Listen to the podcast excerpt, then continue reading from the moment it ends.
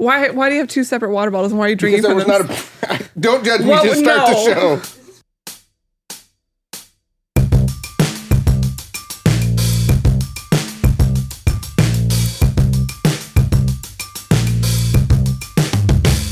Well, hey everybody, and welcome to the Debrief a Weekly Q and A podcast from your friends here at Sandals Church. I am your host Justin Pardee, and I am back to life, back, to reality. reality. Ah, yes, I knew was we could do it. I'm here alongside my pal Stephanie Schaefer, right across the That's table from me, and we are sitting here waiting for some real answers to tough questions from the Bible from our man Pastor Matt Brown. Yeah, it's the PMB. Feeling good? Mm-hmm. Uh, we just had a great kickoff staff meeting for our whole staff this entire year of January, or this entire year of 2018.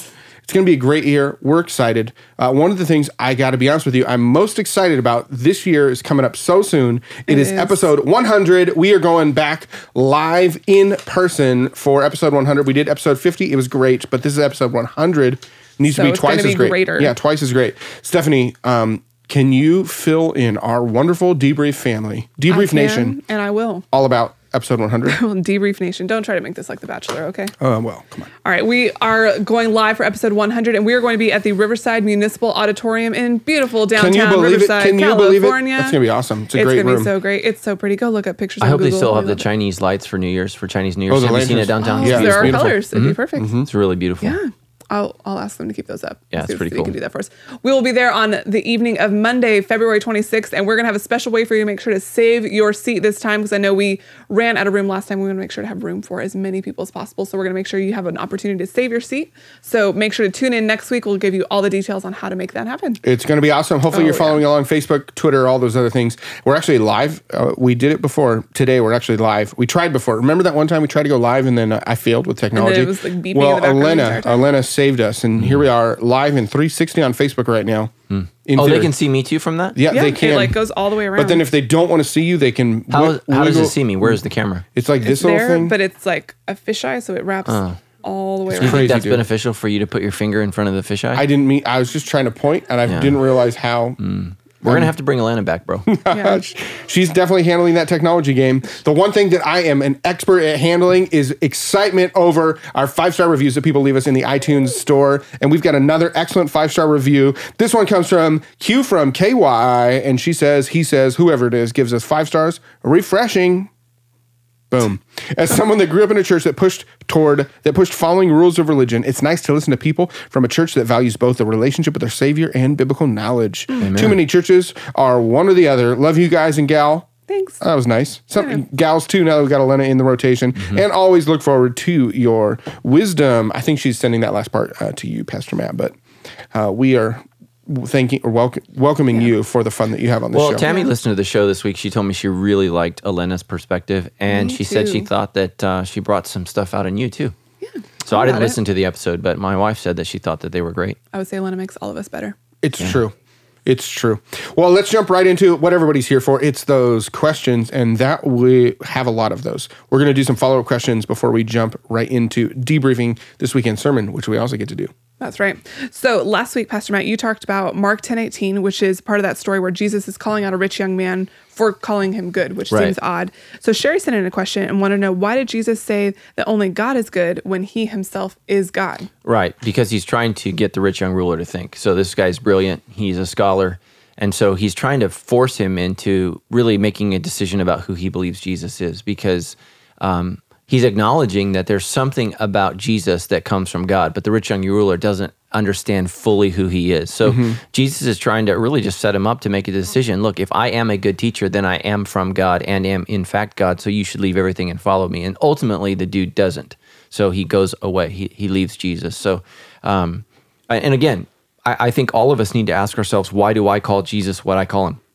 And a lot of us use language that we don't really mean. You know, we say, uh, Jesus is my Lord, and, and we don't act like that at all, or Jesus is my God, or I worship Jesus. And the truth is, we worship a lot of things but Jesus. And so um, we just have to remember that, you know, even as Christians, we can be hypocritical with what we call Jesus. And so instead of focusing on condemning the world for how they don't acknowledge who he is, we really need to take a look at ourselves for how we claim that he's one thing, but we live as if he's another. So that's why. There we go. Okay, this follow up comes from Oliver, and it is a long question, but a good one.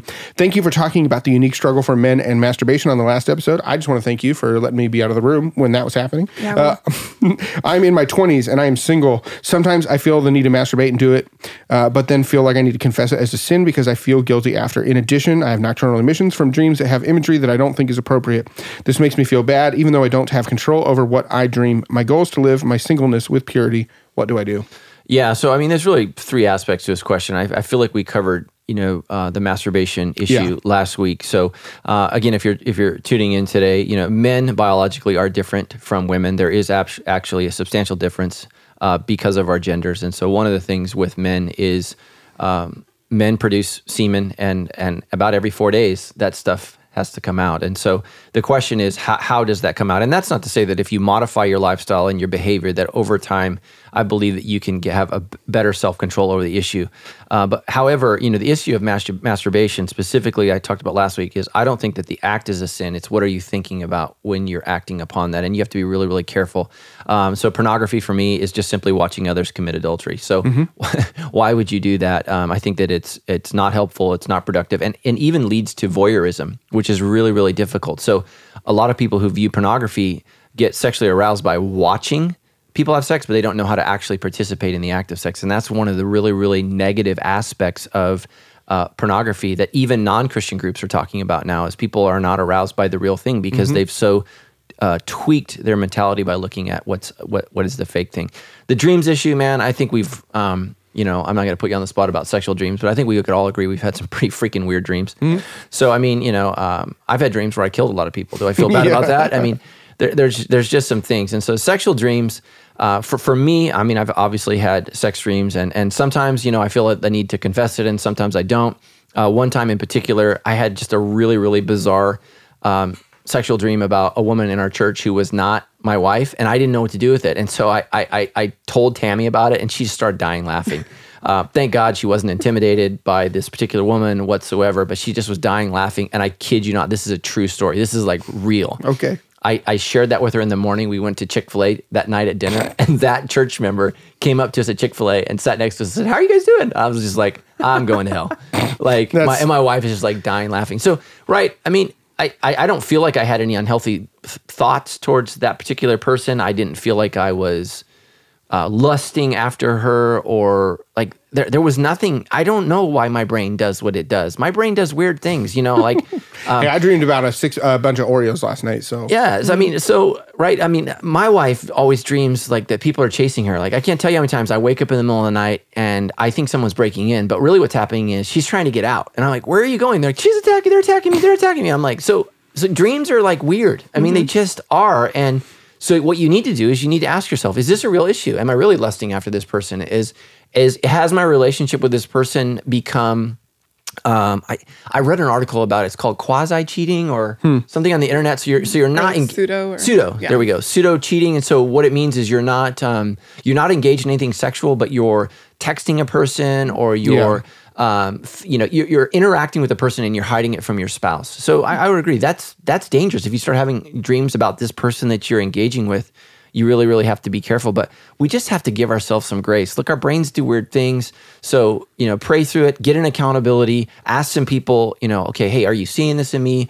What's going on? Um, i'm way more worried about what i'm doing while i'm awake than what i'm doing while i'm asleep. Yeah. and so i just think if your big burden is what happens at night when you go to sleep god bless you. You're a saint. Uh, for most of us right um, we really really need to watch what we're doing and, and how we're behaving when we're conscious. And but but that's not to say that god can't speak through dreams. He can. And so that's why you need community uh, you need to pray into the holy spirit say god what's going on here what's happening to me and oftentimes especially um, if you're a man and you've been engaging in pornography you've been engaging in masturbation or even in sex outside of marriage and you stop that behavior uh, it's going to be a struggle. Your body, your body is used to whatever you do. So it's just like um, I'm, I'm training for an Ironman again, and I haven't been doing that. Well, when I go out and run, I'm not singing Hallelujah. It hurts. It's it's difficult. It's very very hard because I'm forcing my body to do something different. So just know this: as you you you disengage from sex outside of marriage, and just so you guys know, if you're single,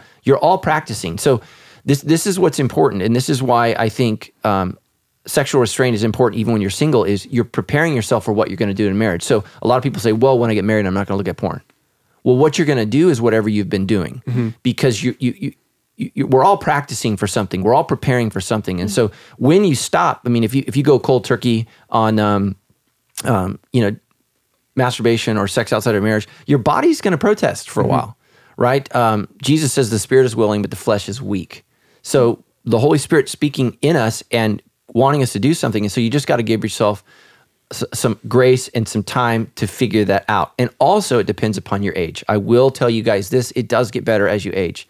I am so thankful for the one aspect of aging is that sex is not nearly as big of a challenge for me as a man in my 40s as it was in my teenage years, as my 20s and my 30s. So I'm super grateful for that aspect. I mean, actually, testosterone levels lower in men as we age. And I think that's why I can think a little more clearly. so um, that's that's just that's just the truth. So so give yourself some grace.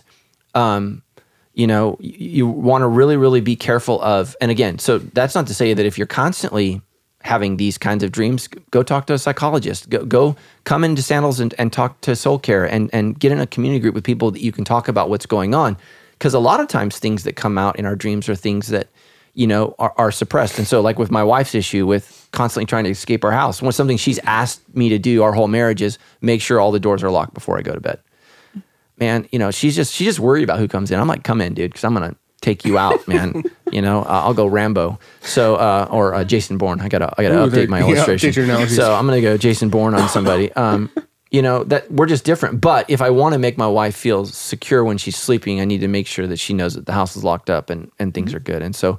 Um, so, so we do need to pay attention to our dreams. Uh, a, God can speak to our dreams. Sometimes our dreams are revealing subconscious, some issues that maybe we're repressing and, and we're not dealing with. But sometimes they're just wacky dreams. Like they're just weird. Like, I, and everybody has that. So I, I don't think we need to. Sometimes you just got to wake up and shake it off and go, "Wow, that was weird." So Yeah, if anybody ever breaks into my house in the middle of the night, I'm prepared to go all Macaulay Culkin on them. Hmm. Just some some paint cans will be flying around the place. Hit them with a hot iron. And do you think uh, people, our listeners, know who Macaulay Culkin is? Yeah, you went He's like, like 40. Alone. you went between Rambo and Jason Bourne. I'm pretty sure you just went right down the middle there. Yeah, he's like so. 40 years old now. Home Alone is so great. It, it, it truly is. You know who made that movie? Hughes. A lot of people don't know that. So he also made The Breakfast Club. He did uh, Phil, uh, Ferris Bueller's Day Off. He did. Oh man, he John did Hughes, is that Pretty the in guy's Pink. name? John Hughes. Yeah. Oh, great. Uncle Buck, one of my favorites. Well, well, welcome back, by the way, all the families listening in your minivan. It's now safe to continue listening. Oh, listening. we forgot to warn you. I them. know. Yeah. I know. Okay, What is- I'm just gonna say I don't think it's I don't think we should blame people, but I'm pretty sure that's on Stephanie. Yeah, I'll You know it. what? Thank you. I was gonna- I was about to take the blame. from- Every every group has the Holy Spirit, and her name is Stephanie in this group, and she failed. yeah, where were you, Okay, well- Dolores? Come through on that Come on, one. Dolores. Sorry, I'm still new to the whole parent Did you change? Did you drop your name, Dolores? I did. I That's kept what Keen as my middle name. Yeah. Dolores is there in my heart. Yeah, it makes it easier to travel. Okay, so this last weekend, let's start debriefing the sermon. This last weekend, you were talking about how Jesus helps us through tough times. And while you were talking about that, you said we need to expect difficulty and shared First Peter 4 12. That's right. And that verse says, Dear friends, do not be surprised at the fiery trials you are going through as if something strange were happening to you. What then should our expectations be about how much suffering and happiness even should be in our lives? Yeah, so I got to tell you, you know, so people always say, I can't believe you said that. So, like in my sermon, I wanted to say fiery diarrhea so bad because the word fiery as an adjective just makes things powerful. It does. So, but I didn't say that. But all of our debrief Excellent listeners got to hear. Oh, I know. I, I literally was of like. I wanted to say it so bad, but I'm like, oh, I'll tell you who would have appreciated that. Boaz. he would have, he would have loved it. yeah. Only young boys appreciate poop metaphors. So, anyways, oh my gosh, parents, crash the car. I apologize. But so, fiery trials. What was the question? What should our expectations be about how much suffering and happiness should be in our lives? Yeah, so let me say this. So we just started our, uh, our new small group last night, and um, I want to give a shout out to um, just our question writers. So I write the initial questions, and we have a team that rewrites them. And man, we just had a great time of sharing. And we have some pretty solid people in our small group who've who've uh, uh, some of them gone overseas and been missionaries, and it was just amazing to hear them talk about how shocked they were by how hard it was to serve God like literally um, not knowing if they could make it. And I was just so thankful for them. And because because I'm just like, man, they're they're warriors for Jesus. They were fine, and they were sharing their story and how hard it was, and literally like it just broke them their first three years on the mission field. And um, then we start Tammy and I started talking about you know our struggle in the church and how hard it's it's been. And I, I just want to encourage you walk through those questions. They were so fantastic. The first question is you know what expectations do you have of suffering, and the next one is are they biblical? And it's just like boom straight to your heart. So. Um, I would encourage you to work through those those small group questions, even if you're not in a community group. Read those questions and talk about them with somebody that you care about, because it really brings out how you feel and what you think. So I would say, what should our expectations be about how much suffering and happiness should be in our lives? Go back and watch our happiness series, uh, Beyond Happy, and I would say the number one category is you need to be realistic. And so um, I don't think any of us should want a lot of suffering, and I don't think any of us should never want to suffer. We need to be real realistic. Things that are worth doing are usually hard to do, and that's just the reality. I'll tweet myself there. So, um, so just know that you know you got to be realistic. There's probably going to be some times where being a parent is really, really difficult, and if you're not, if you haven't thought that, you're probably going to have a really hard time being a parent. Uh, same thing with marriage, and this is why people, um, you know, don't stay married because it's easier to get on. Is it t- Tinder? Yeah. I was going to say timber, but it's Tinder. It's Tinder. Tinder. and you should both be thankful that your pastor doesn't know exactly know. what that is. I appreciate that. Yeah, uh, man. Uh, no, I'm I'm not a cheater. So, uh, you know, so it what, here what people do is they find they find somebody else rather than working on the specific issues, and you know that's why affairs don't work because sooner or later your problems become that person. They just manifest themselves, and so new relationships are exciting and exhilarating at first, but you know everybody's a package. Um, everybody is. And so um, guys always say oh that girl's the perfect package. Yeah right. You just don't know her yet. There is no perfect package but everybody's a package of good things and bad things of of how they were raised and what they think. And and, and so we're all this package. And um, i think relationships are about trying to you know say okay remind myself okay the overall package is great. Here's one specific issue where i got to work on and, and or i got to give grace. So i just think be realistic. And um, let me say this the more that you try to serve god the harder life is going to be. Uh, the devil is going to try to stop everything you do for god. So if if your life has never been challenging for your faith you're probably not trying to do anything with your faith. So that's just that's just the reality. So um, i'll be praying for you guys but um, you know there are people all over the world right now as we speak that are suffering because of their faith in jesus christ. And um, you know if you've never had to suffer because of your faith you've probably never stood up your, for your faith. So you just you just need to know that. And the world's changing. The world is changing. There are judeo-christian christian ideas are literally evaporating from the western world. And it's being replaced with something that is not christian at all. So Yeah.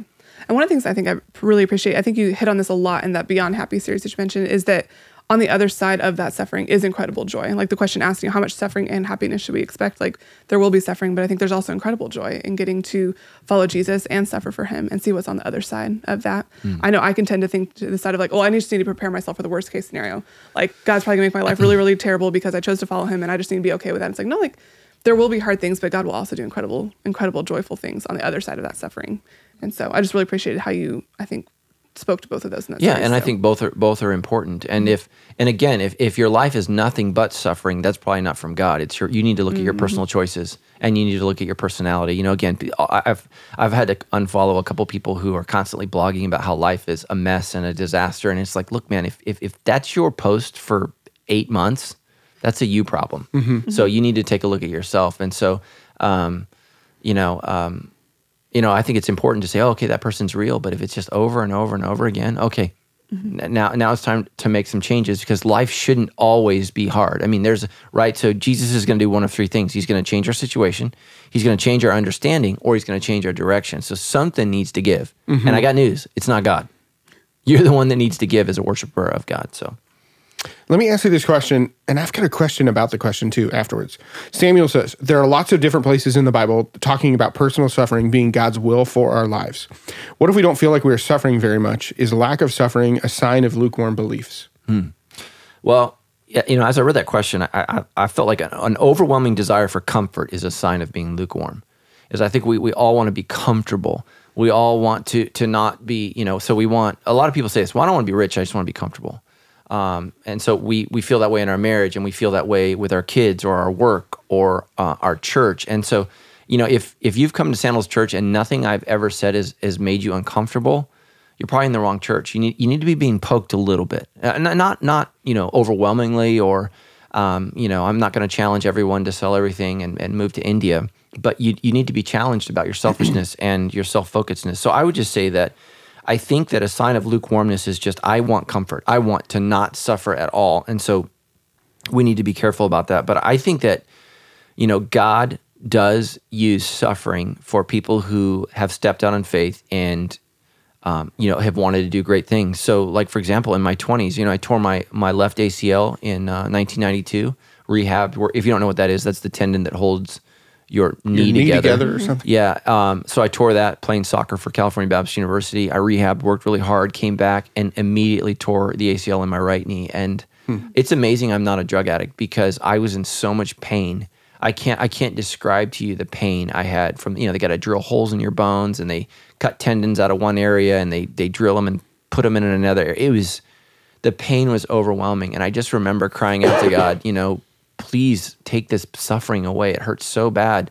But um, I know that God was preparing me. He was preparing me, you know, long suffering, being able to hang in there when everybody else bails is a Christ like quality. You've got to learn to be able to do that uh, in your marriage, in your friendships, in your church. A lot of people bail the second things get difficult. You know, when we moved to the Hunter Park campus from Cal Baptist, a thousand people left our church. A thousand. Yeah. Um, and they all said, "Oh, we just want to be in a church which meets in a gym." Well, what they really wanted to be is in a church that didn't ask for their money. Hmm. So, and, and that's what people say, right? Well, a church just wants the money. Well, what they're really saying is what they love. Hmm. You know, they people that people that give to Sandals Church never complain about the money. It's the people that don't. Mm-hmm. That that's just the reality. I can't tell you how many times I've had been pulled aside to receive counsel for someone who gives nothing to the church. It's mm-hmm. just, you know, thank you very much. You know, mm. Can I ask you a question about Yeah. Samuel? The first part of his question says there are lots of different places in the Bible talking about personal suffering being God's will for our lives. That's the part I wanted to question. Like, I, is that true? Like, I, I know that the Bible talks about God uh, to expect suffering, that God, you know, that that's part of life, um, that God will use suffering. But is is what Samuel's saying here true? That God's will is for me or others to suffer? Right. So there, the Bible says different things. So that's the first time. So uh, Jeremiah twenty nine eleven. I know the plans I have for you, the plans to prosper you, the plans to give you a future and hope. That doesn't sound like suffering. But the reality is, when Jeremiah prophesies that, Israel's suffering. They're surrounded by the Assyrian army. Um, literally, all of the young men have been killed. So all, all the warriors are dead. Um, young, pretty women are being sold into slavery. Um, older women are being sold to work in the fields or uh, just being killed. So, um, and that's where Jeremiah twenty nine eleven happens. And so, God's ultimate will for your life is to bless you. Oftentimes, suffering is how God gets us in a position to where He can bless us. And um, you know, as a parent, I've learned that that as a as as I love my kids, I have to allow them to suffer so they don't suffer worse later. And I think a lot of parents make the mistake of they don't want their kids to ever go through anything hard or difficult. And what they're really doing is they're preparing them for a life of misery. So you need you need to allow your kids to experience consequences, um, to experience loss. Um, you know, um, you know, even even simple things like losing a pet. Those are great teaching moments about the brevity of life, the need to love, um, grief. Those are those are learning opportunities, and you don't want to shield your kids from that, but give them an appropriate level of experience with that. You know, every time your kid makes a mistake, don't swoop in and fix it all because that that doesn't happen in life. Um, so um, that's what a loving parent does. A loving parent allows children to experience consequences, and at times, if if there's a lack of obedience there, there's actual discipline. And so those are those are two things. Um, one is the suffering specifically that I think the Bible talks about is trying to preach the gospel to a world who hates God and all that's good. Right. That's that's just a part of it, right? We're we're preaching news that people don't want to hear. They don't want to hear that that I'm a sinner. That that if I don't, here, literally, this is the sin of this age. People don't want to hear that I'm a sinner, and if I don't do what you say your God wants me to do, I'm going to hell. And they they literally like forget that. Who are you? I mean, it's literally we're we're preaching uphill. We're, we're- and so that's the suffering that we face. Who am I to say what I believe marriage is supposed to be? Who am I um, to teach that men, uh, generally speaking, should be the leader in the home? Right? Those are that's offensive words, um, and we can have a whole talk on that because I use the word generally uh, very very carefully because not all men are capable of leading. So um, you know, I, I just think that there, there, there's, there's persecution there for standing up for what we believe God's truth is. So I think that's part of it. And God's will is that we would suffer for what's right. Right. So that's that's his will. You need to be willing to suffer for what's right. So that's his will. But I don't think his overwhelming will is for us to suffer. His Right. will is for us to be saved and to be blessed for all eternity. So you just have to be really, really, really careful uh, with that statement. So, um, you know, and, and and we have to look at when we use the word will in the Bible, like there's God's will for everyone, and then there's God's will for your life, specific life. And so, you know, what is God doing um, throughout the world, and then what is God doing specifically within you? And those are two different movements. So, um, and I think that's what a great parent does, right? The the great father leads his family and deals with children individually. Yeah. So, All right. but I, I hear you. It's a tough one. Yeah. So this next question comes in from Christian. And she says, In this weekend's message, you mentioned a very well-known verse from 2 Corinthians where God says, My grace is all you need. My power works best in weakness. So she asks, When do we know what is a weakness and what is sin? What's the difference? How do I know when I need to stop doing something and when I'm just going to continue to struggle because I'm human and being human is hard? Right. So I'm, I'm going to answer um, your verse with a verse out of 1 Corinthians 6, uh, chapter 12. Uh, Paul says, You say I am allowed to do anything. So we have a lot of freedom in our relationship with God. We're not, we're not, um, you know, a religion that's all about rules, but we're about a relationship. He says, But not everything is good for you. And even though I'm allowed to do anything, he says, I must, not become a slave to anything. And I, I think that, that that's the key is when am I doing something that has power over me?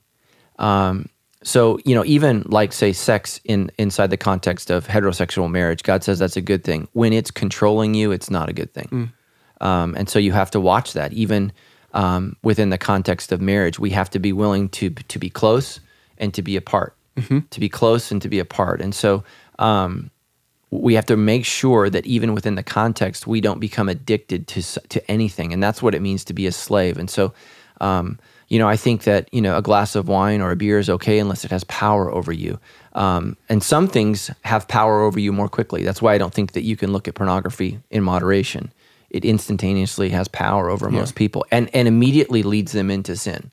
So, um, you know, I think that it's it's much easier to have a glass of wine and not sin than it is to view pornography and not sin. Although some people, as particularly women, are able to view it and be like, "That's gross," and moving on. It's very very challenging for men to view that and not be um, uh, sexually aroused and then led into sin. So I, I think that you just really have to look at it. Is so her question specifically was, or was it his question?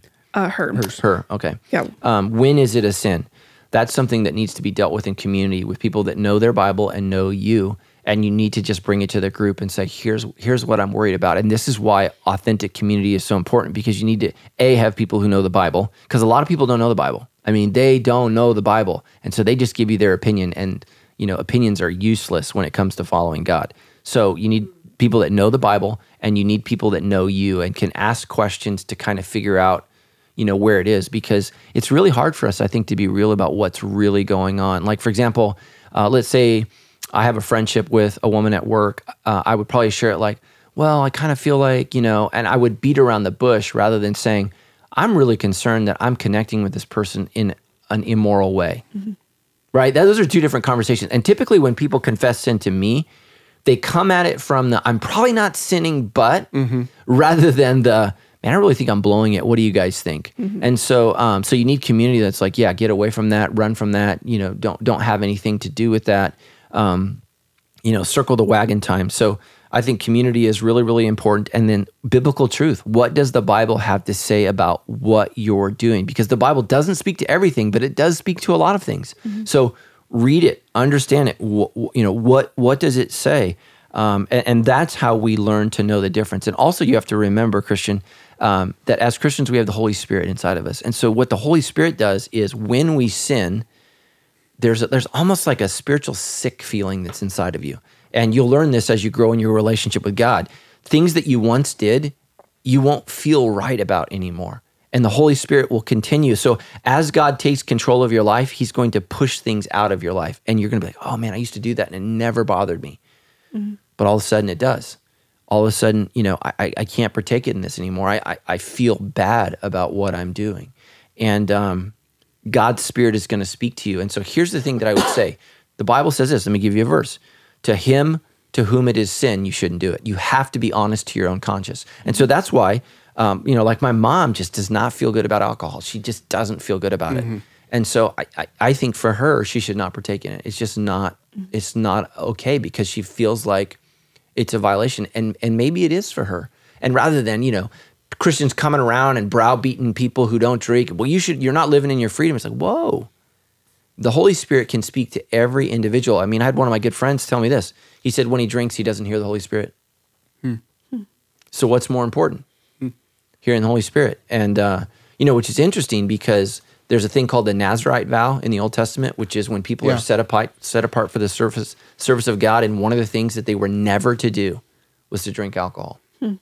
And, and the Bible speaks, you know, that alcohol is a gift from God. It's a blessing of God. It's given to make us joy, have joy and experience joy. But Nazarites were not supposed to drink. Hmm. So sometimes God speaks to you and says, "Okay, this is not for you. Th- th- this issue is not for you." And some, for some of us, that's sugar. For some of us, it's a television program. I mean, it can be all kinds of things. Like my wife can watch programs on TV that they're just not good for me. They're just not. Um, you know, and and and vice versa. I can watch things that just are not good for her. You know, it just doesn't. It's not good for her. And so again, what I think we don't know what sin is. Sin doesn't just mean evil. Sin literally means everything that misses the mark. That that that's what it what it means. Um, oh man, I, I want to pronounce it in the Greek. Uh, I believe it's. Uh, I'm not going to pronounce it because I'm going to say it wrong. But um, yeah, but we were we were actually watching that movie together last week. No Fault in Our Star or The Fault in Our Stars, and um, the the female character who has cancer in the movie, she has a slogan for life, and it's actually the Greek word for sin, and I think it's har- hamartia, hamartia, hamartia. I can't- much? Yeah, I remember you said before. yeah, I, har- I- bleh. it's Sure. Yeah, I need to go back and actually look at it. And I don't have it in front of me, but the English spelling begins with H A M H A R M. So, but it means sin, and what it means is to miss the mark. And so, it's an archery term where you're shooting at a target, and no matter how much skill you have, you never hit the bullseye perfectly. And that's what sin is. Is sin is missing the mark. And so, you need to not just ask yourself, you know, is this evil? You need to ask questions like this: Is it wise? is it good for me um, is this is this going to grow and enhance my faith? And if it's not don't do it. Mm-hmm. Mm-hmm. Don't do it because it's going to cause you to sin. And so sin is a very very precise movement away from what you know god has called you to live out perfectly in your life. And so that's where legalism comes from. So what churches do is they try to protect everybody and they build up all these laws and regulations. And the problem with that is they regulate behavior and they don't deal with the heart. And so that's why, you know, you have Catholic priests who have taken a vow of celibacy who end up having sex with a boy that's working, you know, in the church, right? That's a problem. So, um, you know, I would much rather have church leadership that has an avenue for sex, um, you know, rather than getting a bunch of guys that are full of guilt with some feelings that are unhealthy and they know that are immoral, right? And and, and it tends to come out in a very, very awful, ugly way. And so I think that, you know, it, it's just it's just so important that we don't allow ourselves, you know, I had this I had this conversation with a young man that I thought might be a pedophile. This is probably I don't know, five or six years ago at our church. And there was nothing that he had done with a kid, but there were, he was crossing boundaries. And what I said was, look, I, I, I'm not saying that you're a pedophile. I'm just saying if you might be, you need to draw a big fat circle around children and you need to avoid them for the rest of your life Mm-hmm. because you will do damage to the child and to your own soul if mm-hmm. you cross that line. Person left the church, didn't like what I had to say. Hmm. Um, you know, because police job is to investigate crimes. My job is to shepherd sheep. Hmm. And so there hadn't been a crime, but I hmm. was, I'm like, bro, I'm really uncomfortable with how close you're getting, and and I've asked you to do these things, so I'm going to draw a big circle around that. So like when we had JC's Girls, a ministry, uh, you know, uh, we had people from our church go to porn conventions, strip clubs. I I never went to any of those things because of my growing up with pornography. It was not good for me, and so um, some people could go and it's not a problem it was it was it was a challenge for me, and so I didn't go. So I, I drew a line around that for myself. So th- that's what I would encourage you to do is um, make sure that you are careful to not sin. And so the question I think most Christians ask is, how close can I get to sin without sinning? And that's the wrong question. Right. The answer is how close can I get to godliness? Right? We, we, we need to draw the line on another side and say, how close can I get to God? Um, um, because all of us have darkness, you know, and um, um, and your issue, praise God, probably isn't pedophilia, but for some people, that's their vice. That's their deal, and they need to protect children from their own passions and twisted desires. That that's just the truth. So, um, you know, um, and sometimes, unfortunately, being a pastor, you hear the ugliest sides of people. Um, but that's what you know being a pastor means is you you you take confession, and it's sometimes so. Hopefully, I didn't overwhelm people, but um, you know that's the truth. Don't try to figure out how close you can get to sin without sinning. Draw the line on the other side and try to figure out how close you can be to God um, without becoming overly religious and you know a line drawer and constantly judging people because that's what people tend to do when they go the other way. So Well, mo- more for your minivan right there. yeah, wow. Let's keep talking uh, in the Welcome sermon to this the family car crash, brought to you by the debrief. in the sermon this week, uh, and then actually Claude talked about this in his message to kick off the Fit series. You both mentioned that we should prepare for tough times. So, what are some practical ways we can do that? Yeah, so I think the biggest thing so is anytime something's tough is just accept it. So a- anything that is difficult is an opportunity to grow.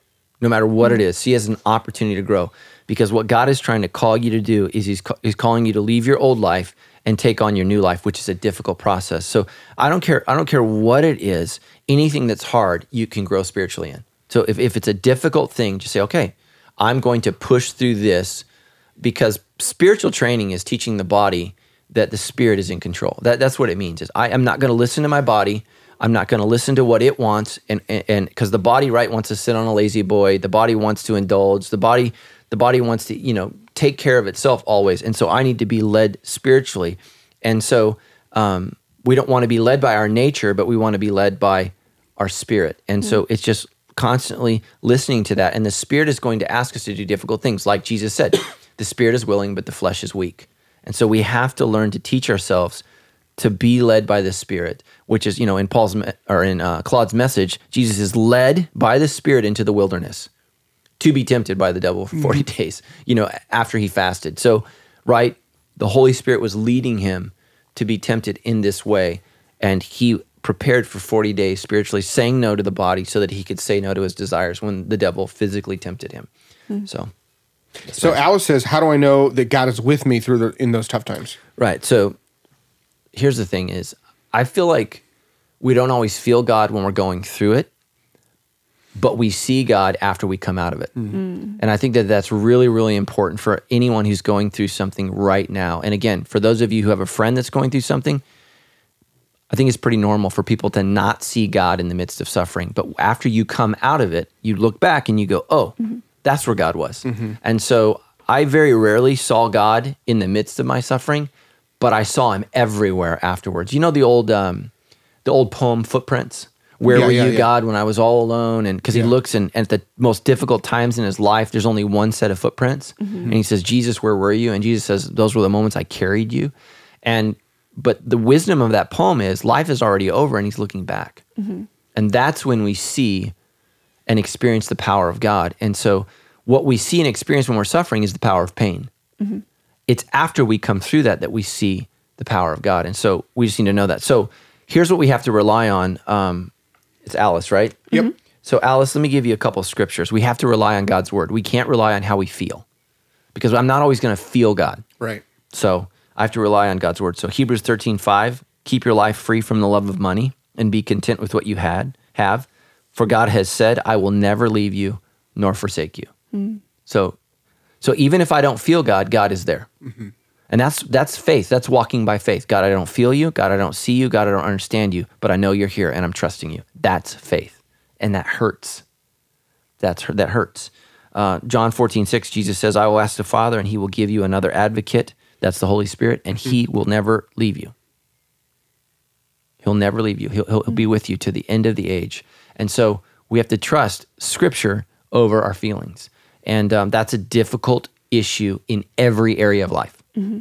But it's God's word versus your word every single day. Mm. So, in my word, this is how I feel. God's word is this is how it is. Mm-hmm. And there's a difference between feelings and faith. They're different. And part of being a Christian is learning to say no to your feelings. Mm-hmm. It just is. Because when we act on our feelings, right, a lot of us end up in prison. It just is, right? So, I mean, t- typically when a woman is horrifically murdered, do you know what they call it? Passion of crime of Crime of passion. passion. Passion of crime. Right? Passion of crime. Yeah. It's a crime of passion. Mm-hmm. Um, you know, why do we know that OJ Simpson was guilty? Because only disgruntled lovers cut their wife's head off. That's like not a normal behavior for just Joe Schmo. It's typically some insane person who's operating ato- according to their heart and their mm-hmm. feelings, right? And that's what the world says follow your heart. Well, mm. the Bible says your heart is wicked. Mm-hmm. And who can tell the depths of its wickedness? So you got to trust God's word over how you feel. And so if I feel like getting divorced, or I feel like having sex, or I feel like cheating, or I feel like lying, I have to trust that God knows what's best for me. Mm-hmm. It's not just it's not just what God wants me to do, but it's actually the right thing to do, and it's actually the best thing to do for my life. It's the best thing to do. So, like, mm-hmm. um, you know, the the world says that, and think, how- when's the last time you went to a movie where you see passionate lovemaking between a married couple? Uh, It's like never. Yeah. It's never. Nowhere in our culture is there romantic, passionate love displayed between married people. It's always an affair, it's before, or something else. You know what psycho- sex, sex psychologists show and say? Married couples have more and better sex. It's like tenfold than single people. It's not even comparable. Why? Because there's safety, there's love, there's understanding, and it's way, way better. Well, why would God call us to that? Because that's the best for you. The best thing for you is that when you're in your most vulnerable state and you give yourself to someone, they've given themselves completely to you. Mm-hmm. So, right? I mean, so the world the world gets it wrong every single time. Every single time. I wonder if maybe we should use the bell today for minivan moments instead I of think just anyone really good who tweetable is stuff. still trying to listen with their kids in the car Yeah. is another doing so at their own risk. I'm pretty sure most of our Yeah, you might be parents sinning. have Get bailed the kids out of the car. so. I would say too, uh, you know, going on the same vein with what we were saying earlier. I feel like in addition to hindsight, I feel like community is another great place to have people in our lives who can point us to what God's doing in the middle of those tough Right. times when suffering and pain is overwhelming or you're having hard times. I know I've had several times like that where I'm overwhelmed by how I feel or what's going on. Mm. Having other people speak in and go like, I don't, I don't think that's what you think it is, or actually I see God doing this in your life. Do you like? Do you notice that this is what I think God is doing through this? And having community to speak into it, I think, is so huge too. Yeah. So you don't even have to wait until you look back. I would ask the people around you who know and love God and love you. I bet they would be able to start Yeah. to point to some of those things while you're in the midst of it. So, which is actually really interesting. This next question comes from Anonymous, and she says, My husband is in a rough place right now, physically and emotionally, and he's stopped coming to church and he won't reach out to groups or our campus pastor for guidance. He says he's having trouble being around people. How can I help him through this tough time? Yeah, it's tough. So guys in particularly struggle with community, honesty, and openness. We're just not we're, we're just not good at relationships. Um, you know, typically women don't need a reason to gather, guys do. So he's just going through a tough time. Um, so let me just read to you Proverbs 18:1. I think this is a good verse to to um, at some at an appropriate time share with him. It says, "Whoever isolates himself seeks his own desire, and he breaks out against all sound judgment." So actually, what he's doing is he's making his situation worse. Um, and so, um, what I would encourage you to do is figure out um, how to best love him. So, guys don't respond to nagging, they respond to love. So, how, as a wife, can you love him and then pray to God for an opportunity to speak truth to him? And it's got to be, you know, it's not just how you speak, but it's when you speak. When is the best time to communicate how you're feeling or what's going on? And, um, you know, rather than guilting him, I really wish you'd go to church. You want to say things like this I just love it when you come to church with me. I love it when we surf together. I feel right. See what I'm saying? That's different than you're falling away from God, and I- and I don't think you're being uh, dishonest or disgenuine. You're just approaching the correction from the position of love rather than judgment. And because the truth is, it probably does make her very very sad because um, there's a growing gap between them spiritually, which causes a problem in your marriage. So, um, you know, and and maybe start somewhere like with counseling um, sometimes people get on my nerves too. So I don't always want to be around a bunch of people either. So I understand that. But isolation over time makes things worse, not better. Um, the people that are the hardest to help in our in our church are the ones that are the most isolated. And TV is not community. Blogging is not community. Facebook, Twitter, uh, Instagram, that's not community. It, it's it's it's a pseudo community that actually makes you feel more desperate, more alone, more isolated, more of a loser. That's what it does. oh, look at all the fun that everybody else is having, and I'm stuck here, you know, alone and desperate. And so, uh, I just would encourage you to reach out to real community. And for guys, the best way to find community is through service. That's the that's the best way. We're going to do something. We don't have to share anything. We're just going to do something. Um, and then maybe through those friendships, find a group. Um, but uh, you know, ultimately, God's will for your husband's life is that he would not be alone. And you know, again, he doesn't need a wife telling him what to do. He needs other men speaking into his life, as we all do. I mean, uh, we are different genders, and that affects how we see things and interpret things. And so, um, the best way to deal with a man is with a man. That's just the reality. So I'll be praying for you, and, and my heart breaks for your husband, whatever's going on, and I, I hope and pray that uh, he can find healing. And I believe that um, God wants that in his life, and so just keep praying and keep loving him. So we have two more questions about dealing with suffering. This one comes from Angelina. She says, "When someone dies, people always say it was their time.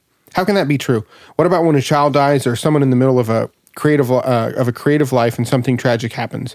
I always thought God wanted the best, longest, most fruitful life for all of us. Can you give me your thoughts on this?" Yeah. So um, again, Christians say a lot of dumb things. So, uh, and I think when it comes to death, nobody knows what to say. So we, we live in a culture that ignores death, um, doesn't embrace death, and is shocked by death. Um, That that's just our culture, and so that's a fairly new phenomenon. Um, you know, hundred years ago, uh, half of uh, American children died. You know, before the age of five Right. through some kind of disease. Women died. A great deal of women. I don't. I don't know the actual statistic, but it's over thirty five percent died in childbirth. Um, it was just a very very hard time. Uh, in the West, the average age was thirty five. So think about that. California, Arizona, uh, Oregon, Utah. The average age was thirty five years old. That's when you died. It was just a really really difficult place in America not that long ago. So now we live in a culture where we feel like everybody's supposed to be, live to be 110 years old and have this great long life and and that's just not the reality so there's a bunch of scriptures that i think that will be helpful i think the most helpful verse for me personally is job 14.5 and it says this since his days are determined and the number of his months is with you and you have appointed his limits that he cannot pass and I, I think that's important i think that what god's what when God lays out the days of our life before we begin, I think there's a limit. Hmm. So there's a limit genetically. Like you and I have different genetics based upon different families. So, Right. so some families live a long time. Like my wife's family on her side, there's not many that make 70. My side of the family, you know, it's pretty shocking if you don't hit 90. It's just it's just a different genetic makeup. And so um, you know, you can eat well and exercise right, but the reality is there's there's a limit to the amount of life that you can live. So here's uh, I think some really really helpful passages um, in in Kings, uh, the book of First Kings. It says this: If you walk in my command in my ways, keeping my statutes and my commandments, as your father David walked, then I will prolong your days. So I think that there's a like let's say let's say God has ordained that you have 120 years. Um, that's yeah, that's a long. Well, actually, the Bible says that that's the, the longest that a man can live after a certain event happens in the book of Genesis. Um, so I think that God can extend our days. So that's right, right? It can be our, our time, and you can go to God, and God can extend your life like he does King Hezekiah. He extends King Hezekiah's life 15 years. It's an extension. Nobody lives forever. You're going to die at some point. So, um, next verse, uh, Proverbs 10 7, 27, the fear of the Lord prolongs life, but years of the wicked will be shortened. Why? When you live stupid, sinful way, you're going to die early. That's just a reality. Um, you know, we keep losing all of these great creative artists, but the reality is we're losing them early because of the life they've lived. Right? I don't I don't want to be uncompassionate, but when you when you live like a rock star, you die like one. That's just the reality. Last night Tammy and I were watching the story of River Phoenix. He was a huge actor when we were kids. He's actually he would be the same age as me. Hmm. So he died at 22 years old.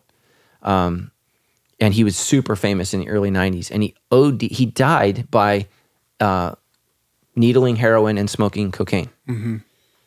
That kills most people. Mm-hmm. Right. So that's the lifestyle that he was living, and yet it, his life was all too short. So I don't believe that it was his time. I believe that he lived a wicked life, mm. Mm. and the the choices that he made ultimately ended his life. So we, we need to we need to think about that. That it's not just all fate. Your decisions actually matter. So here's two verses to think about. Um, you know, when people say, you know, a child dies, well, it was their time. So here's Isaiah 38 12. My life has been blown away like a shepherd's tent in a storm. Listen to these words. It has been cut short. As when a weaver cuts cloth from a loom, suddenly my life was over. So the Bible talks about um, a life being cut short. Specifically, guess whose life was cut short? Listen to this verse Isaiah 53 8. Unjustly condemned, he was led away. No one cared that he died without descendants, that his life was cut short in midstream, but he was struck down for the rebellion of my people. Jesus didn't live out the number of his days. So his body could have lived longer, but his life was cut short because not of his sin, but of the sin of people. So um, Psalms 31, 15, but my times are in your hand. Deliver me from the hand of my enemies and from those who per- persecute me. So the thing I love about this psalm is it indicates both. Look, my life is in God's hands. And yet, the very person that's praying, my the number of my days is totally in your control, God, is saying, God, make sure that I live out the number of those days. He says, deliver me from the hand of my enemies and from those who persecute me. So he's saying is, is I want to live out the number of my days. And so again, we need to be really, really careful. God is in control, and yet he allows somehow our decisions to have a controlling factor in the number of our days. It just does. And so we need to be really, really careful that we don't blame God every time somebody does something wicked, stupid, or evil. You know, a couple years ago, we had an event here at the Hunter Park campus on a Friday night, and uh, it was horrible. Um, the event ended at about midnight. You guys probably don't even know this story, but the parents came looking for their kids Oh yeah. and uh, we couldn't find their kids. And you know, Sandals is a, is, is a large church, and what we discovered is they never checked in. So their grandmother picked them up and was bringing them to an event here on the church, and they were all killed by a drunk driver down the street. And so the parents were very mad at God. God didn't choose to go get drunk. God didn't choose to get in a car. Those decisions caused a very real, very real consequence and killed a grandma and two beautiful young seventh grade girls. Mm-hmm. They died. It was horrible. Yeah. I don't believe that was their time. I believe their life was cut short by the sin of someone else. And so mm. that's why it's really, really important. You know, um, people are so quick to say God's in control of everything. They actually make him this really evil guy. Mm. And so, so Yes. You know, even even when God pronounces judgment on Israel, right? These bad things are going to happen to you. He sends prophets to warn them. Like God's always willing to change the plan. Hmm. Always willing. So he sends prophet after prophet after prophet. You guys got to turn. If you if you would just turn back, if you would just stop doing this, this doesn't have to happen. Well, it does. So was it God's will to to to just judge them and destroy Israel? No. Jeremiah 20, 11. I know the plans I have for you, plans to prosper you, to give you a future and to hope. God's intent is to bless, but he's not going to allow Israel to continue to live like Canaan. And that's what they do. And, um, you know, uh, and by Canaan, I mean the, the wicked people that surrounded them. Um, and a lot of people don't realize that. You know, they say, well, how could a loving God call the Israelites to kill all the people in the land of Canaan? Because they sacrificed babies in the promised land. They sacrificed their children to the god of Molech. They threw babies into fire pits. You know what God's saying? You don't you, you don't try to convert those people. Those people need to be punished for what they've done to their children. They worship Baal. They worship Asherah, right? So uh, this is a good moment, parents, to turn off the program. But an Asherah pole is a giant penis. That's what it is. There you go. I, I, I'm assuming that if you worship a gigantic penis, you're probably going to be a little immoral, right? likely. Okay, Baal is the same thing, sex god. I'll give it to you. Baal is a sex god. There's always been this ch- this challenge between unbridled sexual desires and following God. Those two things have always been against each other, and um, you know, um, it's only recently that culture is trying to say, well, these sexual sins aren't sins. So, anyways, I, I think there's I think the Bible has a lot to say about um, both that our days are ordained by God and numbered by God, and that those times can be cut short, and that we are blessed when we live out the full number of our days. And so I think God wants people to live a long, healthy, and happy life. That's why the commandments like honor your father and mother is the first commandment that comes with a promise. If you do this, your days will be long. What that means is there are consequences for being an, a dishonorable child. And we have to learn how to honor our parents. So that command has a promise. If you do this, you're going to live longer. So, Yeah. All right, so this last question um, on the topic of suffering, we have one little off topic question we're going to get to at the end here, but it's from Anonymous, and she says, My daughter was born with a facial malformation that has caused so many delays in her life. I've learned so much from her about life, unconditional love, and ultimately she is what brought me closer to God and is why I seek Him. But my heart still hurts. How do I overcome this pain? Yeah, I, I don't think you do. I think you become like God. I mean, God loves disfigured, disabled children, and He loves us to the very end. Um, you know, uh, there's going to be a lot of things about your daughter that you're going to have to learn in the next life, and that's just the reality because so much of who she is um, is limited because of her disability. So, one of the first things that Jesus does as he walks on earth is he heals disabilities. Over and over again, he heals the deaf, he heals the dumb, he heals the blind. Those are the things that he does. He makes things right. Um, and so there's aspects of your daughter's personality that we're going to get to enjoy forever uh, on the, in the new heaven and the new earth because she's going to be able to communicate things and express things. Um, and so, really, her life in this life is really about you and learning to love. And I think, I think that um, you know God is good. So, so why does a good and just God allow suffering? And so we go back to the sermon this last week, so that the work of God can be seen in you. And here's the beauty of disabled children and people is I think it causes all of us to be better. So I have three kids. None of my, my kids are disabled. And when I see another parent whose job to care and love that child, they're just better in so many ways than I am. And it mm-hmm. humbles me that my children are healthy and whole in that way.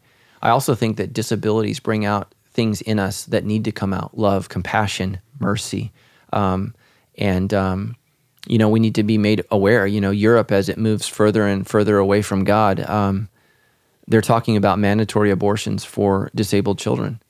And um, you know, it's one of the first things that Hitler did. We got to get rid of the weaker. We got to get rid of the ones who aren't perfect in every way. And uh, that's evil. And I think that we need disabled children in our lives. We need them in our lives. We are blessed by their presence because they help us. They make us better. And uh, they bring something out in us that is not brought out in, in any other way. And again, God's in it for the long haul and He's in it for the big picture. And um, for whatever reason, God in His sovereignty has chosen, probably most of our listeners uh, are not disabled. But what he has called us is to serve these people in a unique and powerful way and to love them. And, um, you know, I think about this, uh, you know, we have some, we, we have a lot of people with disabilities in our church, but, you know, there's one girl um, I th- on Saturday nights.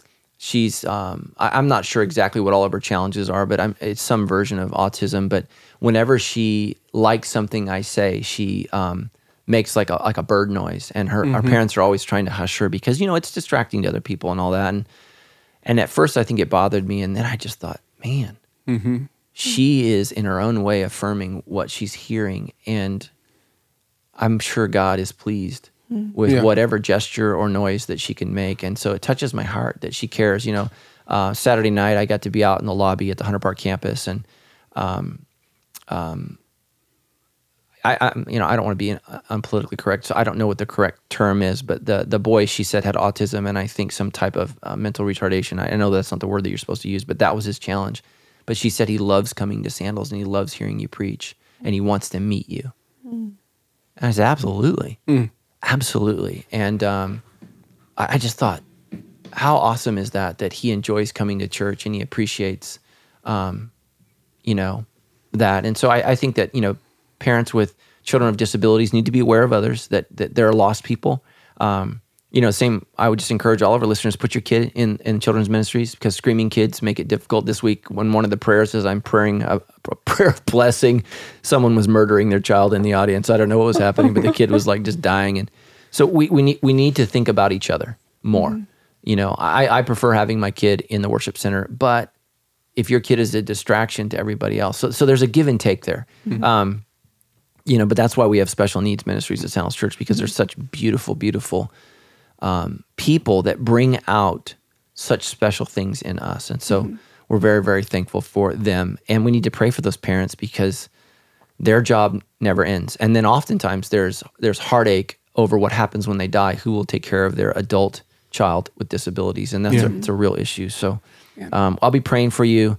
But I don't think that you will get over completely the suffering and the mm. heartache and the hurt in this life. It's it's awful to watch a child suffer. It's why mm-hmm. it's why when Jesus paid the penalty for you on the cross, it broke God's heart. Mm-hmm. So it broke God and his son to bring you and God together. That that's what it took. That's the level of pain it took to heal the relationship. So I'll be praying for you. Yeah. And if you are a parent of a child who has special needs, we have um, special services for those kids. I think almost every single one of our campuses. We'll throw the uh, link to their email. I think it's just realfriends at sandalschurch.com. We'll throw that in the show notes for this episode because I know there's a lot of parents out there who probably don't come to church or don't sit in service. They may watch from home because they are worried about bringing their kids here. We want you to be able to come to church. We want you to be able to have, you know, an hour where you get to just focus on God and we will take care of your kids. We have people who are trained, who are parents of special needs kids themselves who help out in that. We would love to serve you in that way. So if you're interested in that, check out the show notes for this episode at debrief.show slash 95. We'll make sure to throw some of those resources in there for you. Right. And again, I didn't mean to use a word that's offensive. I know that that word is offensive to somebody, but um, that I use, I'm, I'm just not sure what the Yeah. current term is. So You know, last night I met um, the son of uh, somebody who's on our staff for the first time, and I didn't know this. Her son was autistic, and I just it was so he was so sweet and happy and beautiful. It was great. And then I watched him go out onto the mat to train in martial arts. It was so cool to watch him. He was focused. He was present in ways I never like am. You know, Yeah. I was really inspired by that just by watching him just for. 10 minutes, you know, it was beautiful. So, all right, here is our very last question. Uh, it comes from Elena, a little bit off topic here. Uh, says, This past weekend, you asked us to raise our hands to bless this. que- I love this question. This lady is bold and makes me so happy. this past weekend, you asked us to raise our hands to bless the pastors from the San Bernardino uh, from the San Bernardino campus. Sorry, I was going to say Chris. Pastor Chris, what's up? I noticed some people did not raise their hands, and when I asked why, which is how cool is that, by Yeah. the way? How cool is that? When I asked why, their response was, "Who are we to bless others? Only God can do that." How should I have responded to them? Yeah, well, you know, they're wrong. So, Okay. I mean, there's there's there's no easy way to say it. So many times, what we believe in Christianity is simply a reaction to another faith, mm-hmm. and so oftentimes Protestants, which that's what Sandals Church is, are in reaction to Catholics. Okay. And so, in a Catholic church, right, the bishop or the priest will bless you, and so. What you do is you throw the baby out with the bathwater. And so there are some aspects of Catholicism that just aren't healthy or biblical, just as there are in every uh, movement of God because none of us are perfect, but there's beautiful things. And so, one of the things that I think Protestant Christians say or non Catholic Christians say is only God blesses. Well, let me just, you know, read you some verses. So, Luke 24 50, Jesus led them out to Bethany, lifting up his hands. He blessed them, and while he blessed them, he parted. So, Jesus blesses. You say, well, he's God. Okay. Genesis 48 9. Joseph said to his father, These are my sons whom God has given me. And he said, Bring them here to me that I may bless them. Exodus 39, Moses saw all the work and behold that they had done it. And it's actually, by the way, uh, creative team, the creative work that they had done. And the Lord commanded, so they had done it. And then Moses blessed them. So he blessed the artists. Joshua 22, Joshua blessed the entire congregation of Israel. Um, there, there's just, oh, I just go, right. I want to keep reading. Yeah, there we go. Uh, Aaron in the Bible lifts up his hands toward the people and he blessed them. Um, Simeon in the gospel uh, blessed Mary, Joseph, and Jesus as Jesus was appointed. Uh, 1 Peter 3 9 says this Do not repay evil for evil. Don't retaliate with insults. When people insult you, instead pay them back with the blessing. So not only are we to bless God's people, we're to bless our enemies. Uh, and the same thing is repeated in Romans 12 14. Bless those who persecute you. Bless and do not curse them. So it's actually a commandment. So we're we're actually commanded to bless somebody when they've hurt us. So th- this person is is just wrong. Uh, a blessing is something that's beautiful. It is something that's powerful. And I haven't even actually read any of the blessings in Scripture. I mean, there are actual Yeah, yeah. blessings. I mean, they begin with these words: "May the Lord bless you. May the Lord cause His face to shine upon you." May I mean, and so why is that verse in there? It's in there to be read to others. That's why it's there. I mean, it's it's we we don't just make up a blessing. We read it and we do it over others, and that's something that's really really important. And uh, our next series is actually called "Blessed." Um, or, or uh, um, we haven't decided on the on the actual name, but that's what it's about. It's about being blessed, and you know, I, I just think it's sad what that what that really reveals in the heart of a person is they're saying I don't want to participate in what God is doing, and that just breaks my heart. What it really reveals is a biblical ignorance, but b stubbornness, and that's not a good quality. I mean, why wouldn't you want to participate in praying for and saying a blessing over this couple that's going to go to San Bernardino and they're going to try a new work of God. Is that not blessed? So, so, um, you know, and, and, and what we do as Christians is this is just important. We are God's ambassadors. We represent him. And so we can bless people just as God blesses them. And we can pray for people just as, you know, um, he, Jesus prays for people, and we can eh, we even have the power to forgive when people confess their sins. We can say, "You're forgiven." We can say those words in the name of Jesus, and that's powerful because we've been given that authority by Christ as followers of Christ.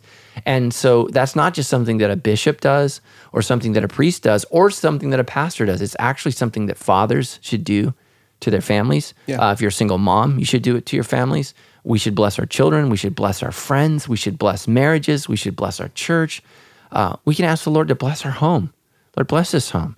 Make it a beautiful place. It's a beautiful, beautiful thing saying, God, we want your power, your presence, your energy, you know, your spark. We want it to be on this place. And, and that's what it means. And so I just think it's a beautiful, beautiful thing. And and just know a lot of Christians are wrong about a lot of stuff. And it's just it's just sad. And so um, you know, go to the Bible. What is what does the Bible say? And so I mean, I've read you what eight scriptures, Yeah. eight specific scriptures, and I haven't even read actual blessings. So, um, you know, and and the Apostle Paul, just to close with this, says to the church, "I can't wait to come to you to receive. Listen to this, a double blessing." And he's not being just like figurative. He's actually going to come and pray a prayer of blessing over the church, and they are going to pray a prayer of blessing over him. And that's what you do in Catholic Mass. The priest prays a prayer of blessing over the congregation, and the congregation prays one back to the priest. It goes both ways. Yeah. And so uh, we need to understand that. So, anyways, you know, have grace for people. Um, all of us are wrong somewhere. We just don't know where we're wrong. Well, there you go. There's episode 95. This one's not for the minivan. Uh, we hope you did enjoy it, though. uh, if you guys want to support the show, we are so grateful for those of you that do. You can simply do that by texting give 951 to 900 4120. And if you want to give some cashola, help us out here, uh, continuing and furthering the vision of Sandals Church, bringing this podcast and many more great things to you, including episode 100, which is coming up in a couple of weeks, February what? 26th. It's a Monday night. Monday night, so Monday that we can February have the episode out on Tuesday as usual. Block your calendars. Yeah, so you want to make sure you're following us at Debrief Show on Instagram, Facebook, and Twitter. We will have all of the resources there for you to find out how to join us for that 100th episode, how to share quotes from this episode, how to share this episode itself. We would love to have you follow us along there and invite your friends to as well. And we will have some notes and verses and all kinds of fun stuff in the show notes for this episode at debrief.show slash 95. Well, see you next week, kids.